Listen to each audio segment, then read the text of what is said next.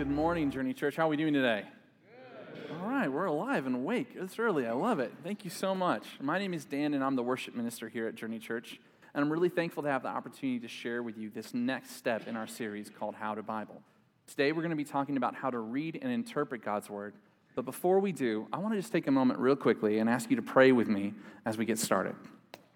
God, I, I'm so grateful for this chance to speak this morning. I'm thankful for the opportunity to be here, Lord, and it's humbling. And I just ask, God, that in your strength, that you would find a way through this imperfect person to portray perfect truth about your word, about who you are, so that you can be glorified, so that we can be grown in you. So, God, we just ask that you would come and minister in this time as we share it together. Be glorified and be king. In Jesus' name we pray. Amen. So, I have a little bit of a cold, a little bit of stuff going on with that. Bear with me somewhat with that. But I want to start off with a question before we go anywhere else. How many people have ever played or still play an instrument? Just by show of hands. Okay, so yeah, there's, there's a good number of us in the midst of it. You probably know someone who's done it if you haven't. Maybe you can even remember the excitement that you had the first time you picked up that instrument. I know I was really excited when I first picked up my instrument for the first time. It was actually a trumpet at the time, but now I play guitar, and I love doing that. When you pick up an instrument, you are really, really hopeful about everything that you can do with it. But then when that first lesson comes around, you realize that there's a lot of hard work in front of you. There's a whole world of difference between what you want to experience with the instrument and where you actually are when you get started. You know, when I learned the guitar, I was lucky enough that I had a lot of people that I knew who played acoustic guitar at the time. So I was learning an acoustic guitar and I, started to play it with them. And that helped me get dangerous pretty quickly. But when I was learning how to use the electric guitar, it was something else entirely, honestly. I didn't know anybody who played. It was a lot harder to learn. There wasn't any manuals. I mean, this is before YouTube, guys, all right? We weren't able just to go on there and check something out. You had two options. You could either go to the library and find a book about it and try to read it, or you could go find someone who knew how to do it and then try to do it yourself through them. But I had tried lessons and those didn't take. And I had gone ahead and gone to the library, but all I could find was classical guitar. And I really wasn't interested in doing classical guitar. So I did the next best thing. I went to Guitar Center. I begged and pleaded that my parents would take me there as often as they could, and I played as many guitars as I could and learned as much as I could. But here's the problem at least at the Guitar Center that I was at when I grew up, they expected you to know something about guitars when you walked in. All right? And, and I just didn't know enough. And honestly, I looked like an idiot for a very long time and continued to do that. And if it wasn't for the fact that I was all in about guitar, I don't think I would have probably lasted enough to actually learn it. And I, am not sure if you can relate to that about an instrument or guitar or, or, or really uh, anything like that, but, but maybe you've started something else in your life and you've hoped to get some traction in it, something new, and it really just hasn't come to you right away. Now, I just want to let you know that that's something that is pretty normal, and especially when it talks about something like the Bible. You know, the Bible has a lot that goes into it, a lot of things that we need to learn. And that's why Randy has gone ahead and started this series called How to Bible, so that we can go ahead and learn the basics that we need to understand, to be able to apply, and to be able to believe the Bible. And I really hope that you can go ahead and take some time to put into practice what we're teaching today. In fact, I think it's so important for moving on a simple journey towards Jesus that we're going to make sure that if you don't have a Bible, that you do have one when you leave here. We have some free Bibles that are available just underneath the Journey sign in the lobby, and I want to encourage you to go ahead and stop by and pick one up if you don't have one. You know, if you take the time to read and listen to what's said in the Bible, you aren't going to regret it. It's going to be something that's going to change and grow you in a big way. Now, to those of us who did grow up with the Bible, I want to speak to you real quickly here. I know this could seem like a perfect time to just put things in cruise and just coast through, but I want to encourage you to really dig deep. All right? Let's not go ahead and allow this to be a moment for us just to pass by easily. Let's go ahead and make this time hopefully something where we can all get a refresher that we maybe might need. And for those people who are first starting out into the Bible, maybe it can be for them a really formative experience to help open up a book that's full of a lot of treasure and a lot of truth. So let's get started with that being said. Step one is pretty simple read the Bible. Okay? It may seem like it's not worth mentioning, but I think we all know that this is probably one of the most overlooked steps in the church today. It's unfortunate and sad, really, when we think about it, that we say that we take our faith seriously, but at the same time, we don't actually take the time to read God's word. See, God has inspired this book and preserved it through history so that we can hear from Him in a big way. So, if we truly believe God is speaking to us today through the Bible, then what possible excuse do we have not to read it? All right? So, so let's just remember the fact that our Creator and Savior is ready to meet us in a real way when we enter the Bible, when we go ahead and open up those pages and read through them. You know, the Bible for us as a believer isn't an activity that we do, it's an appointment that we make. And I just want to say that one more time, and I hope it can sink in. It's really not an activity, it's not something that's just we're checking off our list. It's a meeting and an encounter with God, the eternal God, our Creator and Savior. But whether you believe in God or not, the Bible's sheer significance in human history is enough to warrant a read. It's clear that the Bible is the most influential book in all human history, period. It's more influential than the philosophical writings of Aristotle, the plays of Shakespeare, the scientific essays of Isaac Newton, the novels of Tolstoy, the economic theories of Adam Smith, the political reflections of Karl Marx, or the psychology of Freud. No writing equals its significance. So, have you read it? When was the last time you read it, maybe? No matter who you are, you can benefit from reading the Bible, whether you're just checking out this Jesus thing for the first time or you've been a believer for decades. This book has something incredible to offer you. But taking the time to read the Bible requires intentionality and discipline. Even the Jewish leaders of Jesus' day struggled with this you know, these people came and they went to Jesus with some questions that they had about the scriptures. They were jealous of his notoriety. Everyone was flocking to him. And so they wanted to trip him up and make him look bad. When in reality, the other thing happened. They looked bad instead. So Jesus responds to their questions with a statement and some questions of his own. In Matthew 22, 29, 31, he says, You don't know the scriptures. Have you not read what God said to you? Jesus was surprised that people who openly dedicated their lives to God didn't know his word. And I wonder today if he'd feel the same surprise that we don't know his word the same way. Let's not let their mistake become ours. So determine, decide, and resolve to actually read it. That's the first thing. Step two is read a modern translation. A contemporary translation of the Bible helps you understand better the words you're reading. Plenty of people have had a hard time reading the Bible because they began with an outdated translation that pretty much doomed them to failure. Here's the thing with translations, okay? The Bible was written in two basic languages. The first was in the Old Testament, it was written in Hebrew, and the New Testament was written in Greek. And this was written that way because the, that was the language of the authors who wrote the book. That's how they spoke. If you remember last week, Randy talked about how God used ordinary people who were inspired by the Spirit of God to write the Bible. So the people who wrote those books in the languages of their day, the languages that they spoke. So every Bible we read today is in a translation of one of those original languages. That's why scholars who do the translating study Hebrew and Greek and work in huge teams so they can go ahead and keep each other accurate and on track. But this isn't just with the Bible, this is with any ancient manuscript. Whether it's the works of Kant, Plato, Virgil, Dostoevsky, Rousseau, we trust the scholarship of these teams and experts to portray accurately the true intention of the writer. And in our case, the one who inspired the writer. So when we hear someone say, How can you believe the Bible with so many translations? They're not really understanding the nature of ancient manuscripts because all manuscripts have translations. So make sure that you have one that's in English, and make sure it's not just English, but modern English, the English that we speak today. And if you're wondering why there are so many translations, it's not because we don't know what the Hebrew and Greek actually said. We know what they said, but how we speak changes so much from day to day. I mean, wicked used to mean something was bad or evil. Now it means that something is wicked good, for instance. I mean, spam used to be canned meat or something like meat.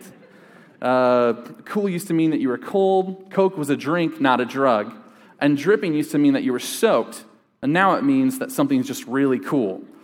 So that's why our dictionaries are always being updated, because language is constantly changing. Really, what's made the Bible so hard for so many people is the persistence of the King James Version of the Bible. Now, if you read the King James Version of the Bible and you understand it, that's great. I'm not trying to go ahead and get you to sign off of it, okay? But this version of the Bible was translated over 400 years ago. And of course, it's translated into the language of the day from the Hebrew and Greek manuscripts. This was a great translation, and in many ways was the standard for future translations of the Bible. But it doesn't read like we talk today. It not only uses words like thous, these, and hithertos, but even forms sentences different than how we form sentences today. But back then, King James English was how everyone spoke, and it sounded perfectly familiar. In the 1600s, really there wasn't many people besides kings who could make a translation. This was a massive undertaking. To give you an idea, the true of how true that actually is, we would have to wait after the creation of the King James Version of the Bible about 300 years for the next new translation on its own. So the Bible, so we have huge changes, excuse me, over the 300 years in how people speak, and at the same time, we continue to encourage, feed, and celebrate faith as if it was spoken of in the 1600s. The result is that the King James English becomes a much larger part of faith than it needed to be. The truth is, there isn't anything more spiritual about the King James Version of the Bible uh, than a modern translation like the English Standard Version or the New Living Translation. Um, really, they're all translated from the original documents.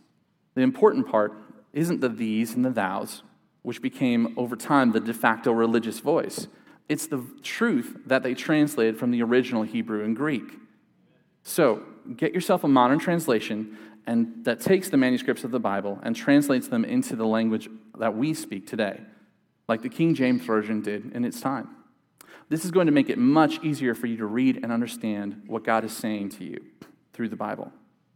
Okay, so you've committed to read the Bible and you've gone ahead and found a modern translation that you can understand. So, what's the next step? You go ahead and open up the book, flip past the table of contents, and you get to page one, right?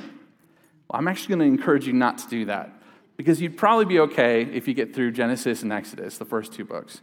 But by the time you get to the Leviticus and all the laws and regulations of the Jewish people and the Numbers, you'd probably be pretty bogged down by everything that was going on.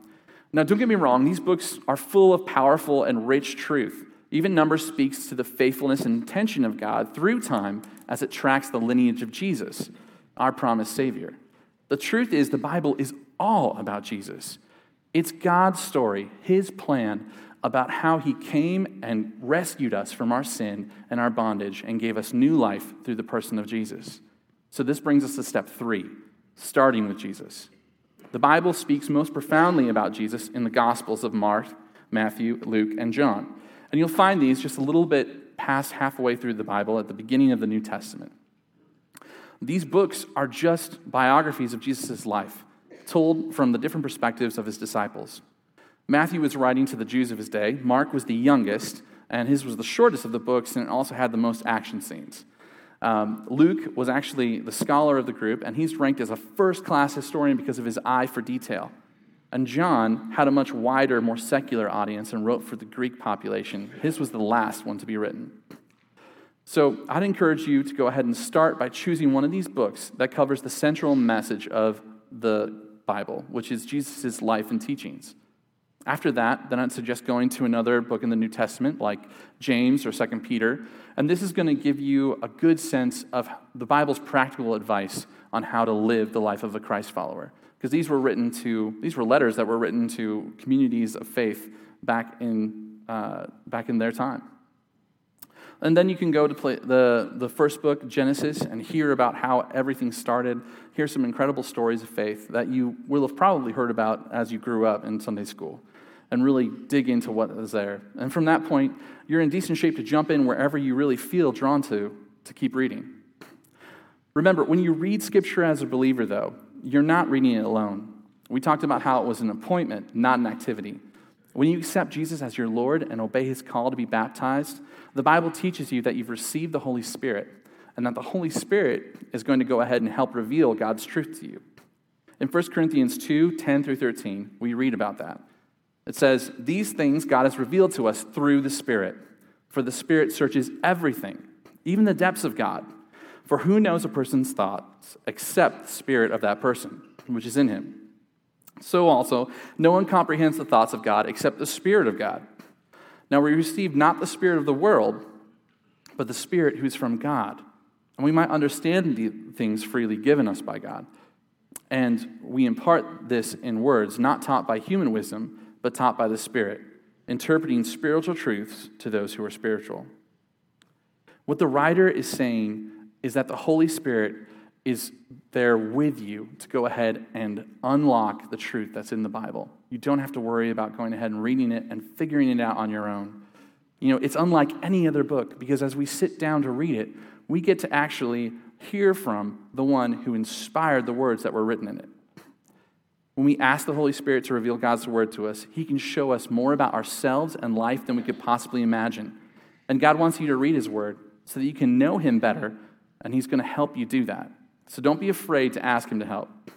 Take some time before you read and pray and asking God to speak to you, and remember to listen to that still small voice of God. You know, there's a story in the Old Testament about one of God's prophets, Elijah. And Elijah had some big problems and really wasn't sure why God wasn't showing up the way he wanted him to. So he decided to run away and hide in a mountain cave. Now, don't be too hard on Elijah. He had every reason to fear for his life. But if you've ever really lived out a Christian life and had a hard experience that you've gone through, I think you can kind of understand where Elijah was coming from. There are moments in our lives where you just want God to show up. I mean, you need it. You can't make it any further. You need God to act, to do something God sized, to make a real difference in what's happening to you. I'm sure Elijah felt this way. And in the midst of his hiding, God did speak to him, but not like he expected. Let's take a look at this story. It's in 1 Kings 19 11 through 13. And, it's, and it goes like this He said, Go out and stand on the mount before the Lord. And behold, the Lord passed by, and a great and strong wind tore the mountain and broke it in, in, and broke in pieces the rocks before the Lord. But the Lord was not in the wind. And after the wind, an earthquake. But the Lord was not in the earthquake. And after the earthquake, a fire. But the Lord was not in the fire. And after that fire, the sound of a low whisper. And when Elijah heard it, he wrapped his face in his cloak and went out and stood at the entrance of the cave. And behold, there came a voice to him and said, What are you doing here, Elijah? You see, I think we have another problem when it comes to the Bible as believers. We bring our own expectations upon it. All right? So we come to the Bible upset and hurt and want it to go ahead and fix everything that's going on, want it to justify us and vindicate us. We want a speedy and miraculous end to the pain that we or a loved one is facing. But God doesn't just want to make our lives better, He wants to be part of them. See, God could have been present in the windstorm, He certainly commanded its power. He could have been present in the fire as well, but then Elijah couldn't have drawn near to him. He chose instead to come in a whisper so that Elijah could draw near and hear what he was saying.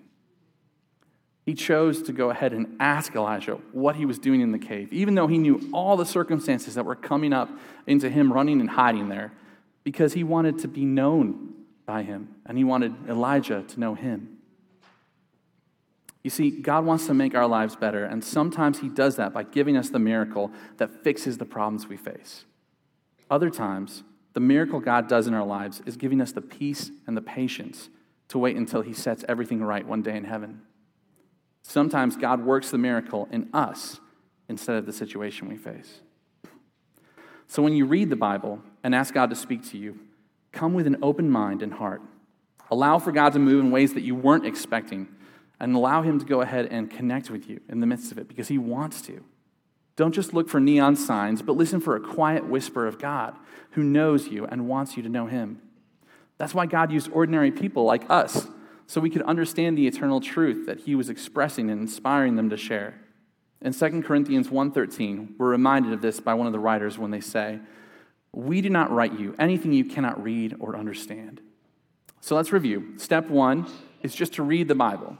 It's vastly overlooked, but it's something that we have to do. Step two, find a modern translation that you can understand. Nothing wrong with an older translation, but if you can't grasp it, don't spend time on it. Find a modern one that translates from the original text. And step three is starting with Jesus, the central message of the Bible. And remember, along each way, God is right there with you, right beside you, ready to help you. So now that you're reading the Bible and trying to hear God's voice, how do you figure out what He's saying? How can you separate your own understanding from God's voice and His truth in the Bible? That's a, there's a pretty common word for this, uh, actually, that process, and it's something that you've probably heard before. It's called interpretation. This is the part that can get kind of sticky really quickly. Every time somebody points out something in the Bible that someone else doesn't agree with, they'll go ahead and respond by saying, Well, that's just your interpretation, as if that's the end of it. It's almost as if they're saying that when it comes to the Bible, we don't have anything more than personal opinion. But that really can't be true, can it? Is our interpretation of the Bible simply the reader's opinion and therefore completely subjective? If so, that makes the Bible a giant free for all. And anyone could read it however they want. And there's really nothing definitive there for us to understand or go ahead and shape our lives around. Of course, that's not true. It's just a cultural myth. And we know that because there's actually a field of study for biblical interpretation. This study is called hermeneutics, and it just means the science of interpretation. But it actually is a science. You see, when you read something, you assign meaning and your own understandings to it without maybe even ever realizing it. So, how can you let the text speak clearly on its own without reading our own understanding and purpose into it? How do we let the Bible shape us instead of us shaping the Bible? This is a huge issue because at times the Bible has been used to justify horrible and awful actions and events.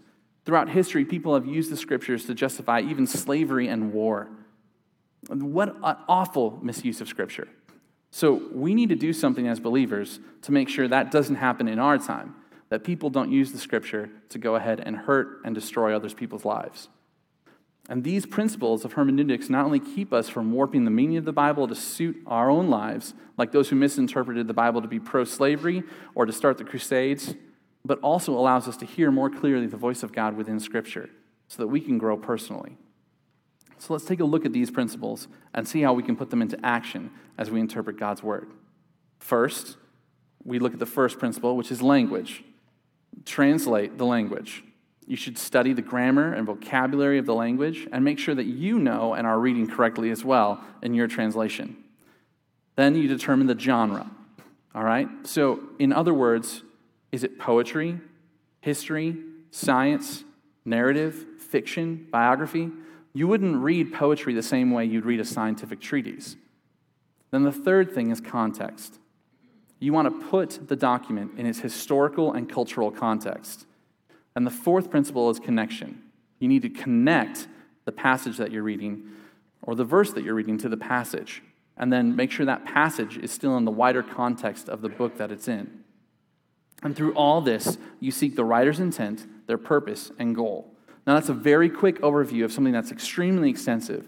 I've taken numerous classes in hermeneutics and studied Greek, but there's people who've gotten doctoral degrees in this field who've studied not only Greek, but Hebrew, and also have gone on to learn German and French and Latin so they can study scholarly works about the Bible and its books. But I'm going to stop here really quickly, and please stay with me because I'm not saying that you have to learn a different language or take these classes to go ahead and start to interpret the Bible for yourself. The truth is, you can put the basics of interpretation into practice without ever stepping in a classroom. Anyone can begin to interpret the Bible by simply reading it with an open mind. Remember, we don't simply read the Bible with our own ability. We look and we ask God to enlighten us and to give us His knowledge and His understanding of what we're reading.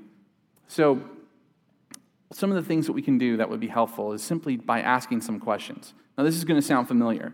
You can ask questions like who, what, when, where, why, and how. You can ask these questions of the Bible. You can ask who is speaking, who was it written to, what are the main ideas? Or you could dig deeper by asking questions like what was the background of the writer? What was going on during this time in history? What seems to be the key section or verse in this passage? Some of these questions are harder and might even seem a little dry or unspiritual to you, but I'm telling you, these can lead to incredible spiritual discovery. Most of the time, you have a good, if you have a good study Bible, you can even find the answers to many of these questions on the same page. You see, when we elevate what the Bible is actually saying, not what we think it's saying or not what we want it to say, we begin to see God uh, come alive and his voice speak to us in our lives in a way that, change, that challenges us and grows us instead of simply justifying the path we've already predetermined to walk in. Now, I know I've thrown a lot at you, but let's look at a few verses and just see how simple this really can be. It's, it's not that complicated. Deuteronomy 6 4, it says, Hear, O Israel, the Lord our God is one. Let's start by asking a simple question here. What is being said? Our God is one God. So we can clearly see that as Christians, we worship one God, not many. Let's look at another verse real quick. Exodus 20 15. You shall not steal. Is it okay to steal? No, it's not okay to steal. You're interpreting. Look at that. It's that simple. All right, and in 1 Thessalonians 4:14 it says Jesus died and rose again. So was Jesus just another amazing person in history like Gandhi? Or is there an actual evidence for him being the son of God? The Bible says Jesus died and rose again. And more no mere man has ever pulled that off. 9 times out of 10, the Bible is straightforward in translation. And when it isn't, straightforward in its re- uh, revelation, we have the hermeneutical principles and questions that we can rely upon to go ahead and help us understand what it really means. Always remember to stop and pray and ask God for Him to go ahead and show you what He's actually saying in His Word. Now, I want to shift gears and talk about a problem that almost every believer has faced when it comes to interpretation. And I know you're probably happy to hear me stop talking about hermeneutics. So, um, what happens when we interpret the Bible and God's word, and it's clear and we understand it, but we don't like what it says, then all of a sudden our doubt and interpretation become something that's real, and we start to face an uncomfortable reality that if we accept what seems to be true and clear in the word, we really have to change ourselves. You know, Lee Strobel, a modern day theologian, explains our shifting attitude and understandings in a really cutting way that hits home powerfully, I think. Let me read it to you. He says, Pretend that your daughter and her boyfriend are going out for a Coke on a Sunday on a school night. You say to her, You must be home before 11. Now suppose it gets to be 1045. The two of them are still having a great time. They don't want the evening to end, so suddenly they begin to have difficulty interpreting your instructions. They say, What did he really mean when he said, You must be home before 11? Did he literally mean us, or was he talking about you in general, like people in general? Was he saying, in effect, as a general rule, people must be home before 11? Or was he just making the observation, hey, generally people are home before 11? I mean, he wasn't very clear, was he?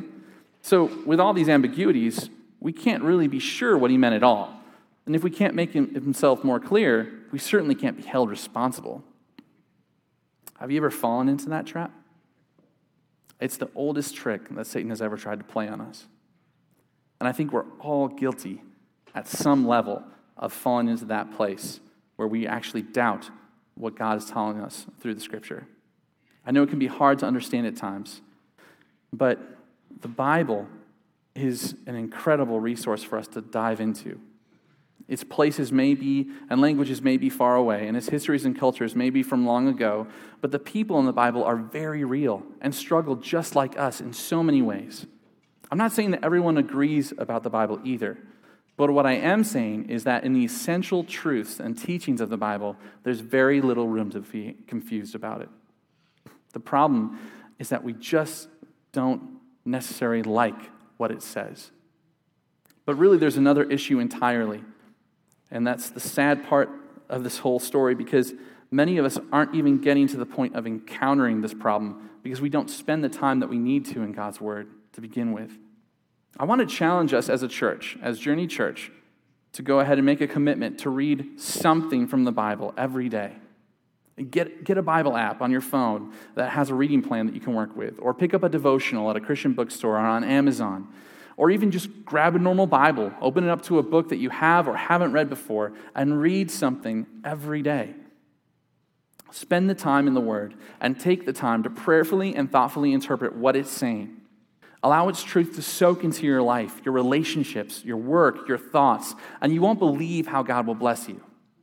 You know, we live in a world that searches for meaning and purpose in such desperate ways, while all the time we tend to, unfortunately, put off on the shelf and ignore the word that we have from the person, the Creator, the God who set all life in motion. Take the time to read and listen to the quiet whisper of your Creator. And as you step into that relationship that you were made for, watch Him open up the pages of this book and speak to you in powerful ways. You won't regret it. Will you pray with me as we prepare our hearts for communion? God, I thank you so much for the fact that you haven't left us without your truth, that you haven't left us without your word. God, forgive us for the many times that we simply neglect it, that we simply push it away in our busyness and in all the different pressures and things that are put on us. God, help us look at it as more than just another activity to put on our to do list for the day. Help us look at it as what it truly is a moment for us to meet and hear from you and to be grown in you. Lord, as we prepare for communion here this morning, as we prepare to celebrate what you've done to draw near to us, I pray that we would start making real and tangible, in real and tangible ways, drawing near to you through your word. God, we thank you for the sacrifice that you made to make all that possible. We thank you for your blood that was shed for us. And we thank you for your body that was broken for us. And God, we pray that as we drink this juice, that we would remember your healing and freedom that we have in you. And as we eat this bread, that we remember how your body was broken for us. And that we'd be willing to take a few minutes out of our day to spend focused on you, to spend fixed on your purpose and meaning for our lives, and to just listen for your still quiet voice. Oh, we love you.